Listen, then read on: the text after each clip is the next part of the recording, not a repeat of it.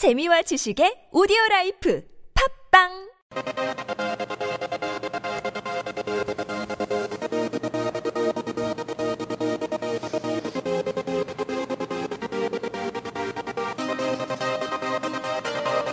부동산 수다 외집사 시작합니다.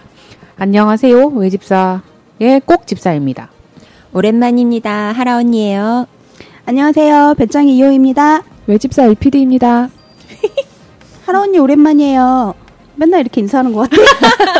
잘 지내셨어요? 그쵸. 제가 너무 맨날 빠져서 항상 죄송하게 생각하고 있어요. 저는 덕분에 다 잘 지내고 있습니다. 어떻게 잘 지내셨어요? 안 잘 지냈어요. 부산은 어떠셨어요? 부산은요? 네, 호빵님 명언을 남기셨죠. 부산은 나에게 2kg를 줬어. 그런 다음에 살림에서 저렇게 살이 다시 빠지신 건가요? 네, 뭐 음. 그렇다고 하시니까 네, 좋네요. 인정할 수 없지만 인정하고 팟캐스트 외집사는 남산에 있는 이탈리안 레스토랑 두부에서 장소를 제공받고 있습니다. 어, 저희 이번에 한 두 번째 했죠? LPD의 주간 부동산 동향이라는 이제 새 코너를 하고 있는데요. 잘 돼가나요? 돼가는 게 맞나요? 완전 아. 인기던데? 인기요? 네네. 많이 좋아하는 것 같더라고요. 아, 근데 여러분들이 역시 있어야 저는 되는 것 같아요. 너무 예, 어렵습니다. 혼자 하려니까. 아니던데. 들어봤는데, 아니 뭐, 아나운서처럼 막 해가지고, 음? 음, 내가 봤을 때 혹- 혹자는 왜 LPD가 MC를 안 하느냐란 말 할 것 같더라고. 아, 괜히. 찔렸어. 아니야, 아니야. 네, 아니고요. 아, 그게 혼자 하다 보니까 막 굉장히 호흡이 가빠지면서 막 빠르게 있게 되고 확실히 음, 호흡점 뒤로 갈수록 말, 말이 조금 빨라지는 건 느꼈어요. 예, 그래서 편집점 찾기도 제일 어렵고요. 역시 여러분들이 최고예요. 그 짧은 것도 편집이 있어요? 아, 네. 제가 네, 네. 제가 잘 못해서 편집해요. 근데 아주 듣기 좋았어요. 목소리도 좋고. 아, 감사합니다. 음, 귀에 네. 쏙쏙 들어왔어요. 아, 감사합니다. LPD 칭찬 들었으니까 오늘 저녁 싸요. 오늘 쏠 사람 너무 네. 많은데. 저 빼고. 저 오늘 멘붕이니까. 아니 처음에 주간 부동산 동향을 그냥 이렇게 짧게 읊어준다고 할 때는 그냥 읊, 읊는 거가 무슨 의미가 있나 이런 생각을 했었는데 네. 들어보니까 되게 뭔가 요점 정리 싹 해주니까 음. 그냥 되게 좋았던 것 같아요 저는 근데 비슷한 생각하는 분들이 많은 것 같더라고요 아, 음, 저같이 부동산 쪽에 잘 모르는 사람들도 이게 동향이 이렇게 한눈에 싹 들어오는 것 같은 느낌이 들어서 굉장히 유익했어요. 근데 여기서 그만해야 될 것 같아요. 너무 가사 프로그램 띄워주는 약간 그런 스타일이 되는 것 같아요. 알아서 편집하실 거잖아요. 네, 그죠? 아, 당연하죠. 어쨌든 LPD의 주간 부동산 동향 그리고 우리 외집사 계속 사랑해 주세요. 네 사랑해주세요 네, 매주 금요일에 업데이트 되고요. 아, 깨알 선전 중입니다. 네. 그리고 계속 포맷을 바꾸면서 변화를 시도할 거니까 많이 애청해 주세요. 네, 저희 코너 속의 코너로 외집사 애프터 서비스라는 게 있잖아요. 지난주에 그 호빵님 모시고 묵시적 갱신에 대해서 이야기를 했는데요. 거기에 어떤 분이 이런 후기를 올려주셨어요. 방송 잘 듣고 있습니다. 감사드립니다. 호빵님 방송 들으면서 의문이 있었는데요. 묵시적 갱신이 이루어지면 임차인이 언제든, 언제든지 나갈 수 있는 게 아니라 3개월까지 제한이 있는 걸로 압니다. 라고 올리셨어요. 저번 주 호빵님의 전세 입자가 알아야 할 계약의 비밀이 정말 핫했었죠. 후기도 바로 올라오고 반응이 정말 빨랐어요. 음, 묵시적 갱신에 대해서 다시 한번 이제 설명을 드리자면 전세 세입자는 주택 임대차 보호법에 따라서 계약 체결한 이후에 2년간 법적으로 보호를 받게 돼요. 그래서 2년 이후에 혹시 뭐 갱신 거절의 통지가 없다면 임대차 계약은 기존의 어떤 계약과 동일한 조건으로 갱신된 것으로 간주를 하는데 이, 이걸 보고 이제 묵시적 갱신이라고 얘기를 하거든요. 그러니까 계약서를 쓰지 않고도 계약이 다시 똑같은 동일한 조건에 2년이 연장되는 거죠. 네. 근데 이제 좀 오해가 있었던 게 호빵님이 임차인이 언제든 나갈 수 있다고 말한 거를 어 그러니까 언제든 그냥 내일이라도 내가 나가고 싶으면 나갈 수 있다 이렇게 이해를 하신 것 같은데요. 그 묵시적 갱신 2년의 기간을 지키지 않고 해지 의사 표시를 언제든지 할 수 있고 그리고 의사 표시를 하면 임대인이 임대인도 그 보증금을 빼줘야 되는 그 시기가 필요하잖아요. 그 기간이 3개월 정도를 이제 주고 3개월 후가 되면 계약이 해지된다. 그런 의미예요. 정확히 말하면 이게 주택 임대차 보호법 제 6조에 이 규정에 있답니다. 여러분 기억하세요. 그러니까 이제 쉽게 말하면 그거죠. 임차, 임차인이 나가고 싶을 때 아무 때나 나가겠다고 뭐 보증금 달라 이렇게 할 수는 없고 본인이 이제 나는 내 사정에 의해서 나가는데 의사 표현을 한 후에 3개월간의 기간이 존재를 하고 이 기간 안에 임대인이 보증금을 마련할 뭐 시간을 이제 주는 거라고 그렇게 이제 보시면 되죠. 아이 잘한다. 하런이 아시겠어요? 그러니까 이거 나한테 정말 중요한 얘기인데 나 없을 때 그럼요. 이런 좋은 내용을 하다니 정말 아쉽네요. 어, 후기 올려주셔서 다시 한번 공부하는 계기가 되었습니다. 감사합니다. 네, 저희 외집사는 언제나 후기를 후기를 많이. 남겨주세요. 음, 후기 올라오니까 더 좋은 것 같아요. 후기 보면서 이렇게 좀 복습하는 계기가 돼가지고 네. 네, 뭐 그건 그렇고 조선일보에서 아주 자극적인 기사가 났는데 혹시 보셨어요? 제가 저, 저 이제 단톡방에 링크도 한번 걸어드렸는데 네. 전세 전세값 폭등, 뭐 악용한 무피 투자, 전세 깡패 기승이라고 이제 이런 식으로 타이틀 달면서 음, 기사가 올라왔어요. 11일자에. 저희 다 깡패인가요? 그렇죠. 뭐 졸제 그냥 조- 그냥 깡패 된 거죠. 이제 저희가 이제 경제를 공부하다 보니까 이제 이제 이런 게 눈에 보이고 정작 근데 이제 먹고 살기 바쁜 보통 그냥 일반 사람들은 이런 부동산이나 투자에 관심이 없는 분들은 이런 기사를 보시면 그냥 기사에 적혀 있는 그런 내용 액면대로 그냥 받아들여질 수도 있을 것 같아서 사실은 기사를 이렇게 자극적으로 뽑는 게 저희가 봤을 때는 그렇게 바람직하지 않은데 저희가 투자를 해서가 아니라 사실 시장의 모든 원리라는 게 그렇잖아요. 뭐 이게 정부에서 공급을 하던 어떤 투자자나 어떤 개인이 민간에서 공급을 하던 시장 경제는 항상 똑같아요. 공급과 수요의 원리가 다 기본적으로 들어가고 누군가가 거기서 희생해서 뭐 남을 위해서 봉사하겠다는 거는 시장 경제 원리는 사실 전혀 안 맞는 거거든요. 그렇죠. 그렇다 보니까 이런 식의 기사 자체가 실질적으로 전세 세입자에게도 도움이 되지 않고 맞아요. 이런 어떤 부동산 시장 전반적인 것에 또 도움은 되지 않는다고 생각하는데 기사를 쓰시는 분들이나 이제 법안에 대해서 이런 거에 대한 어떤 문제점이 있다라고 뭐 국감에서 얘기하는 김모 의원님 같은 분 들은 그냥 뭐 인기를 위해서 표를 위해서 그런 식으로 이렇게 뭐 화두를 던지시는 것 같아요. 적으로. 음. 네. 음, 근데 뭐 다 좋다 이거예요. 근데 그 전세 깡패라는 말이 졸지에 저희를 깡패로 만드는 그 용어가 좀 심한 것 같아요. 아니 뭐 그 말만 들으면은 그 임대인이 무슨 슈퍼갑 같은 맞아요. 그런 의미 네. 예, 그런 느낌이잖아요. 그런데 사실은 뭐 그래 미래의 시세 차익을 보고 투자하는 그런 갭 투자하는 사람들이 전부 진짜로 그런 슈퍼갑일 만큼 그렇게 부자인 건 사실 아니거든요. 그러니까 적은 투자금으로 투자할 수 있는 또 그런 투자를 하는 거고 어, 또 그나마 쉽고 방법이 그래서 접근하는 건데 어, 좀 저희가 깡패 아니잖아요. 그래서 저희는 부자가 아닌데 가격이 그냥 뭐 말도 안 되는 가격에 높여서 만약에 내놓는다고 하면 세입자 안 들어오겠죠. 근데 지금 그 가격이 용인된다는 것 자체가 그 가격은 시장의 적정 가격이라는 거죠.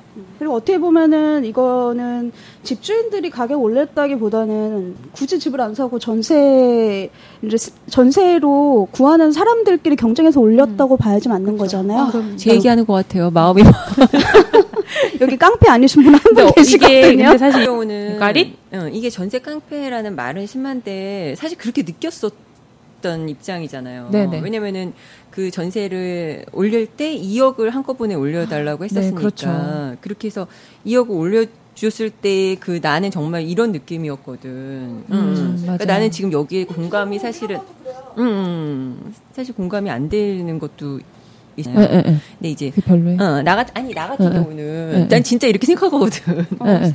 솔직하게 말하면.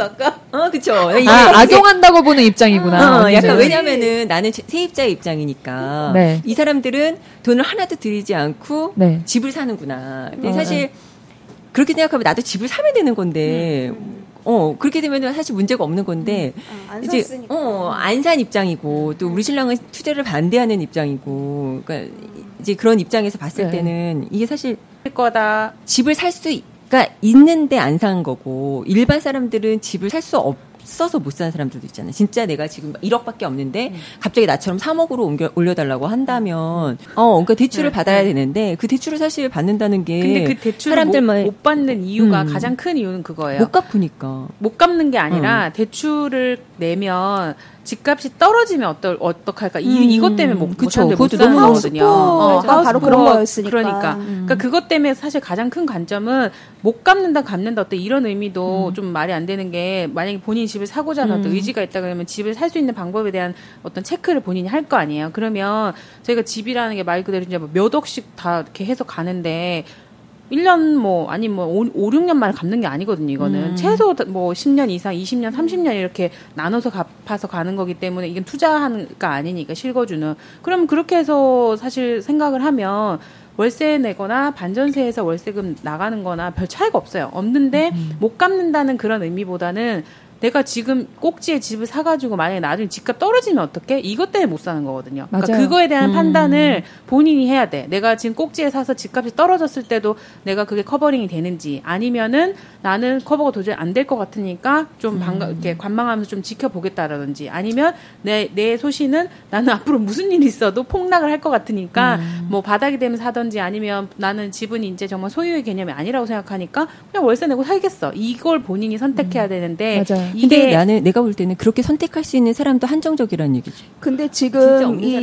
이. 지금 전세 깡패에 관련한 이 기사에서 우리가 이야기해야 될 것은 그냥 그 투자 실거주가 아니다 투자를 위해서 집을 사는 그런 사람과 세입자 간의 이야기를 해야 되는 거지 그렇지. 전세조차도 힘들게 음. 막 힘겹게 그렇게 구한 사람들의 얘기를 하면 안 될 것 같아요. 그거는. 어 그거는 음. 지금 예 다른 얘기인 것 같아요. 어, 물론 그렇긴 한데 이제 나 같은 세입자의 입장에서는 이게 뭐 이게, 이게 약간 양분되는 이런 느낌이 들긴 하는데 어 나 같은 세입자 입장에서는 이렇게 실거주를 하는 중간에 갑자기 돈을 이렇게 올려준다거나 아니면은 내가 여기서 이 돈을 감당하지 못해서 다른 데로 가야 되는 상황에 있어서도 내가 지금 이, 이 규모의 살림을 하고 있는데 이 정도의 또 규모의 살림을 할 수 있는 곳으로 옮겨야 하는데 거기서도 사실 금전적인 문제 때문에 못 구하게 되는 거기서 경우가 많으니까. 발생되는 문제가 자본주의의 그 기본 법칙이에요.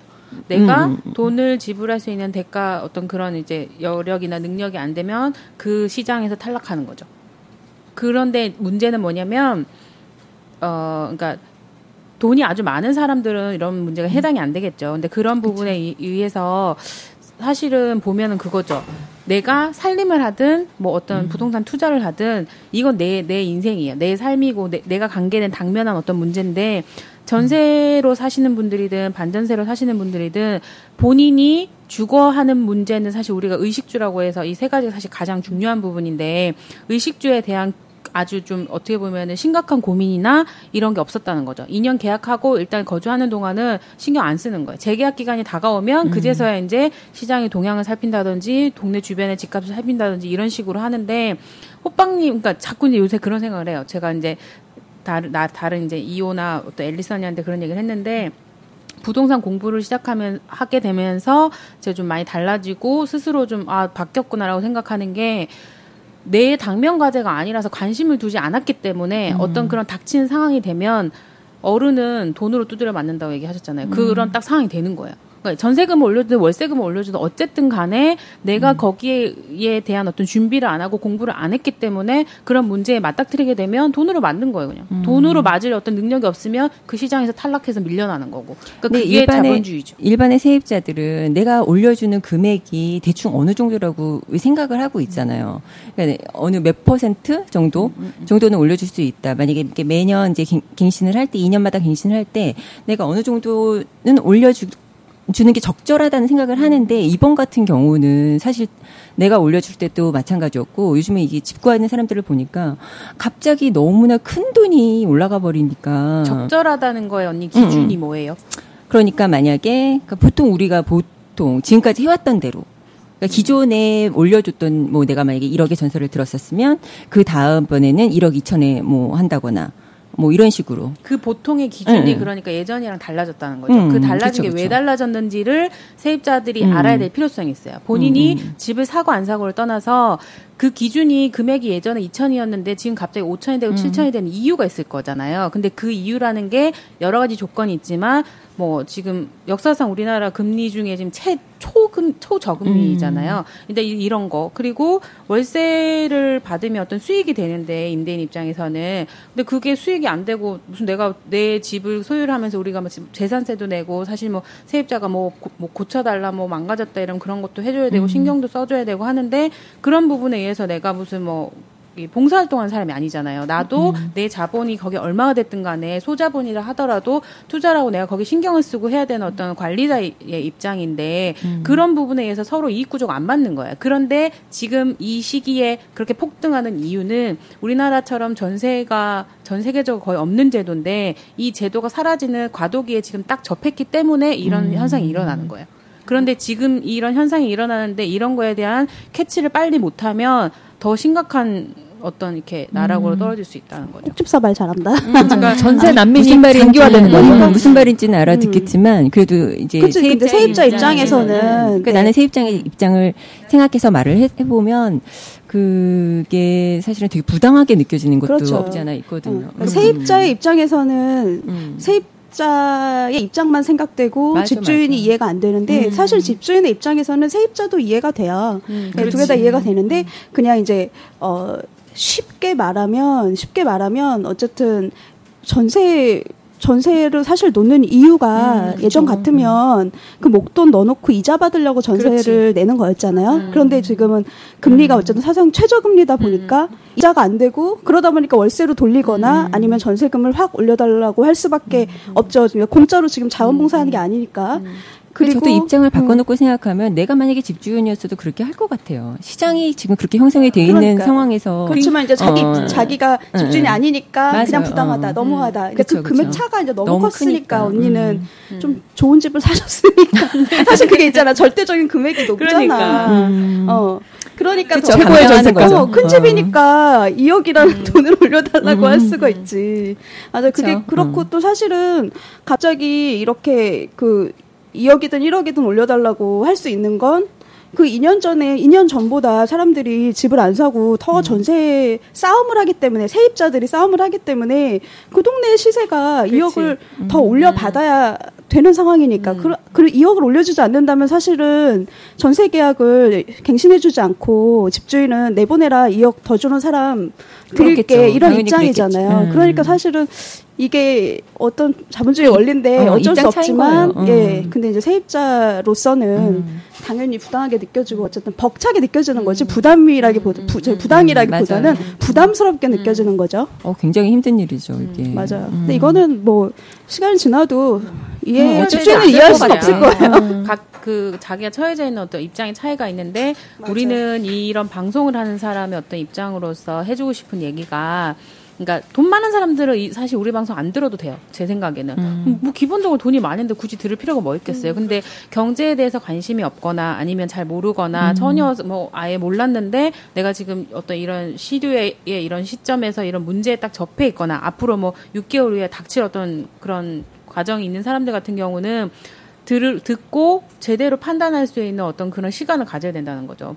막 많은 공부를 할 필요는 없어도 지금이 전체 어떤 주택 시장에서 앞으로 어떤 식으로 흘러가는 과정에 있는 건지 정도는 알아야 본인이 어떻게 거치를 결정할 것인지에 대한 선택을 할 거 아니에요. 근데 아무 그냥 생각 없다가 그냥 갑자기 뭐 날 돼가지고 집 구하는데 집 안 구해지고 정말 이렇게 된다면 사실 혼자 혼자 사는 뭐 싱글인 사람들보다는 가족을 이루고 계시는 분들 중에 자녀를 키우시는 분들이 제일 힘들 것 같아요. 맞아요. 애들 교육 음. 부분에도 있고 친구들이나 어떤 그런 관계도 있는데 내가 기존에 살던 동네에 유지할 수 있는 어떤 그런 여력이 안 돼서 정말 밀려나면 어른들은 어떻게든 적응을 하겠지만 아이들 같은 경우는 전학하면 다시 뭐 적응하기도 힘들고 또 그 동네에 또 그런 것도 그렇고 하다 보면 그게 사실 굉장히 민감한 부분이라서 어떻게 보면 한 아이의 인생을 좌지우지할 수 있는 포인트이기 때문에 부모로서 사실 그런 거에 더 관심을 가져야 된다는 거죠.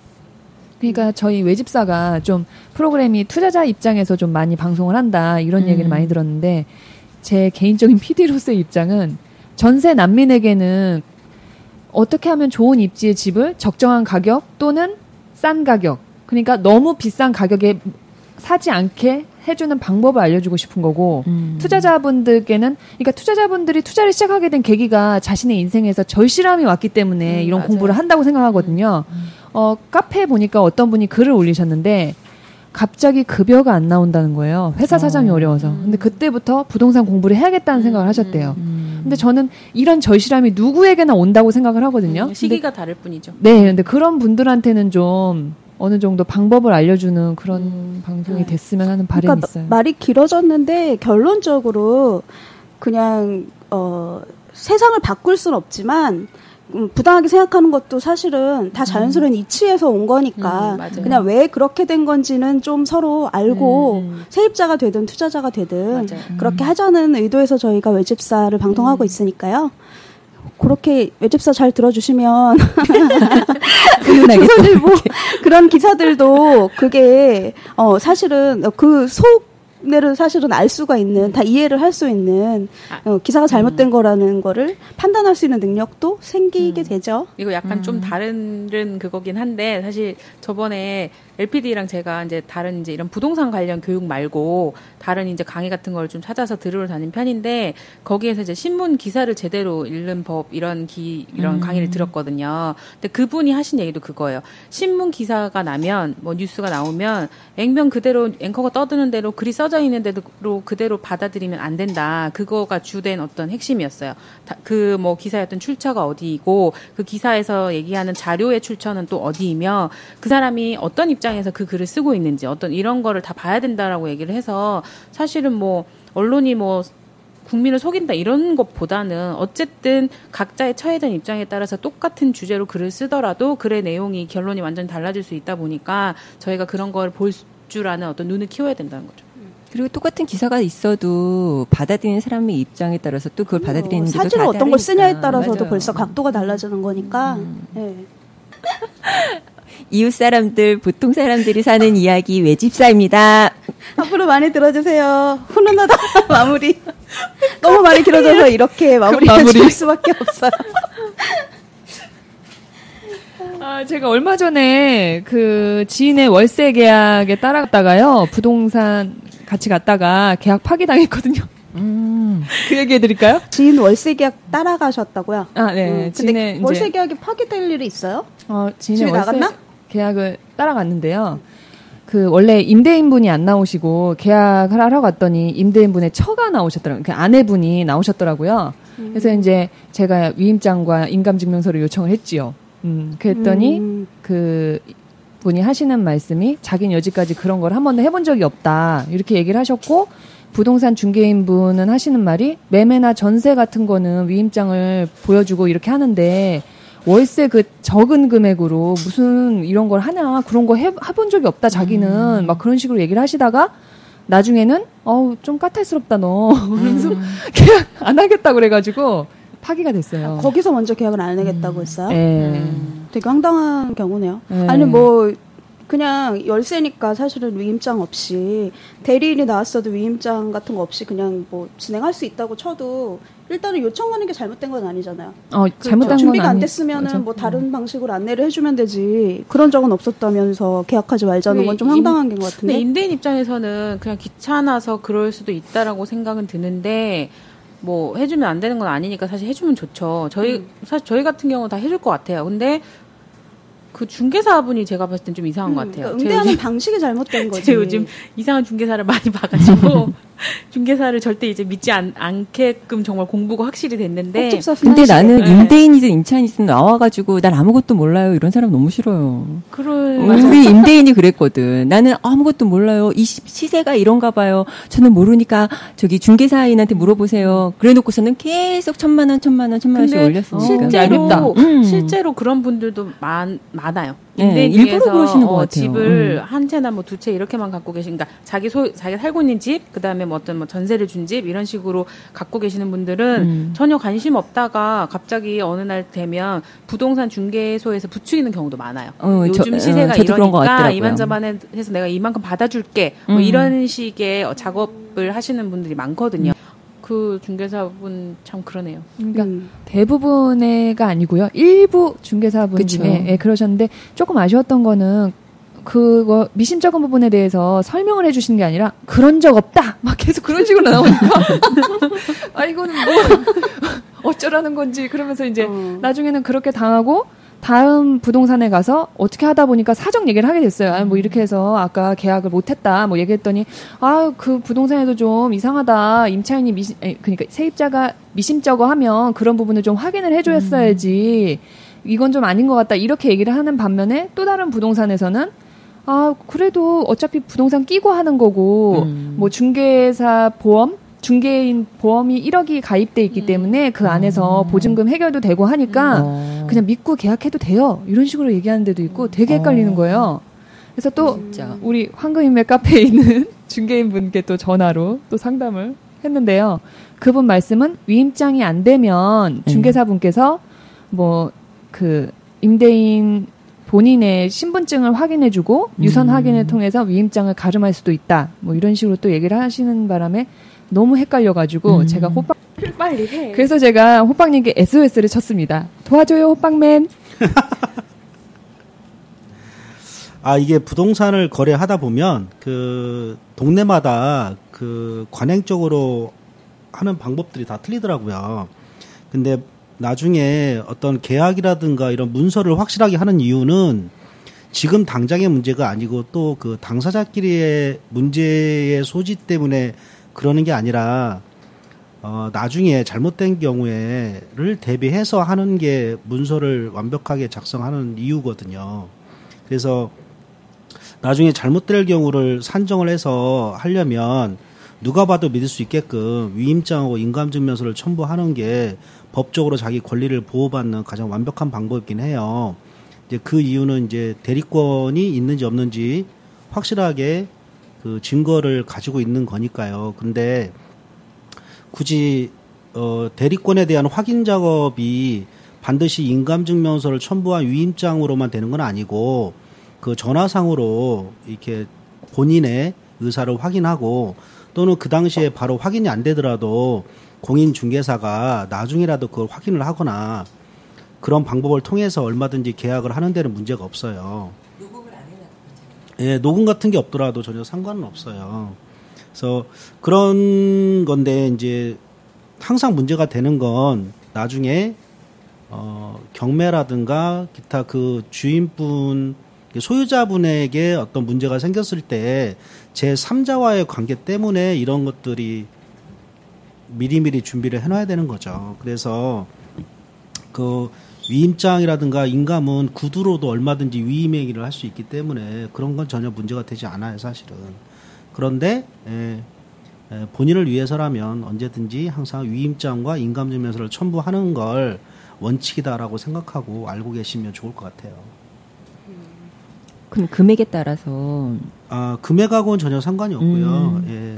그뭐 전세는 전세나 매매는 위임장을 첨부하지만 월세는 그렇게 안 한다라고 하는 것도 잘못된 거고요. 어, 그다음에 그 아까 뭐 말씀하신 것처럼 그 수수료를 받고 전문적으로 공인중개사 분들께서 그 수수료를 받고 중개 행위를 하신다면 좀 그분 세입 그 돈을 지급하는 사람의 입장에서 언제든지 일을 처리한다면 나중에 문제가 안 생기는 것 같아요. 네, 그렇습니다.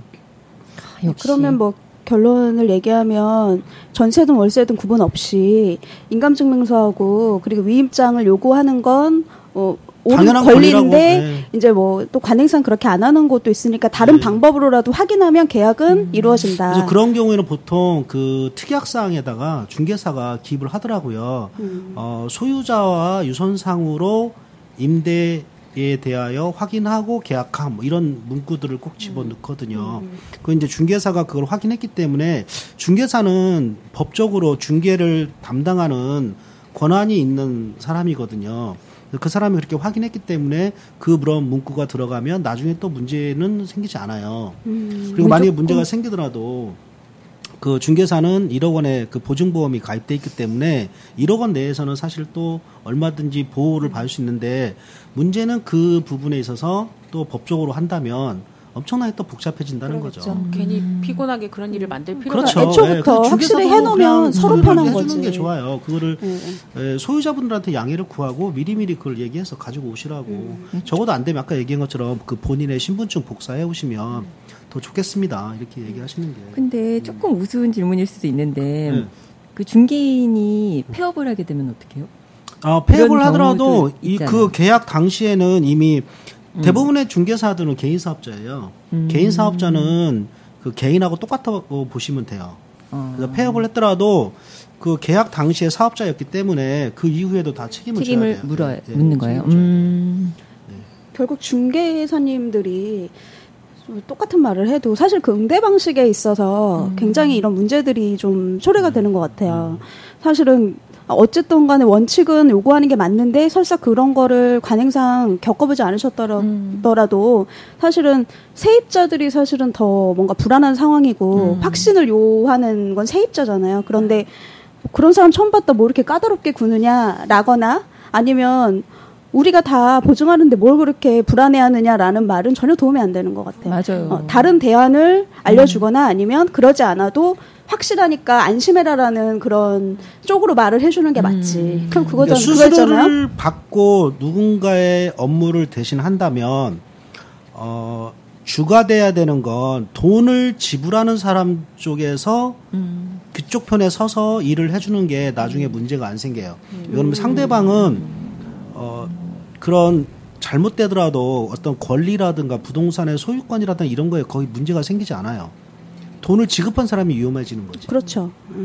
그래서 전월세 같은 경우에는 임차인의 편에 서서 중개를 해주시는 게 나중에 문제가 덜 생기는 것 같아요. 근데 이제 이런 분위기가 조성이 되는 이유가 임대 임차인들도 사실 자기 권리를 알아서 찾아야 되는데 중개사가 있으면 당연히 안전하겠거니 하면서 그냥 중개인 말만 믿고 계약을 하다 보니까 당연한 걸 요구하는 임차인의 이런 요구가 임, 이 중개사 하시는 분들도 얘는 왜 이렇게 까탈스러워? 이렇게 뭔가 분위기를 더 만들 수 있게끔 하는 그런 게 있어서 가장 중요한 거는 임차인 본인이 스스로 자기의 어떤 권리를 제대로 처음부터 요구를 하고 찾고 이렇게 계약을 진행을 해야 될 것 같고 굳이 계약을 하는 과정에서 이런 어떤 중개사분을 만나면 저 같은 경우는 이, 그런 중개사분하고는 계약하지 않겠어요. 근데 얘기하다 보니까 우리 지난주 호빵님 특별 방송과 많이 이야기가 겹치는데 결과적으로 이렇게 외집사는 임차인도 생각하는 방송. 기승전 임차인? 저 이제 가도 돼요? 다음에 또 봐요. 네, 안녕. 네, 투자자뿐만 아니라 임차인들도 세입자들도 생각하는 방송이었습니다. 오늘 마무리는 특별한 소리를 준비했어요. 우리의 소리를 찾아서 네이버 황금 인맥과 여행 카페에서 아일랜드 님이 올려주신 오이도 파도 소리입니다. 철석. 봄날은 간다 아니야? 봄날은 간다?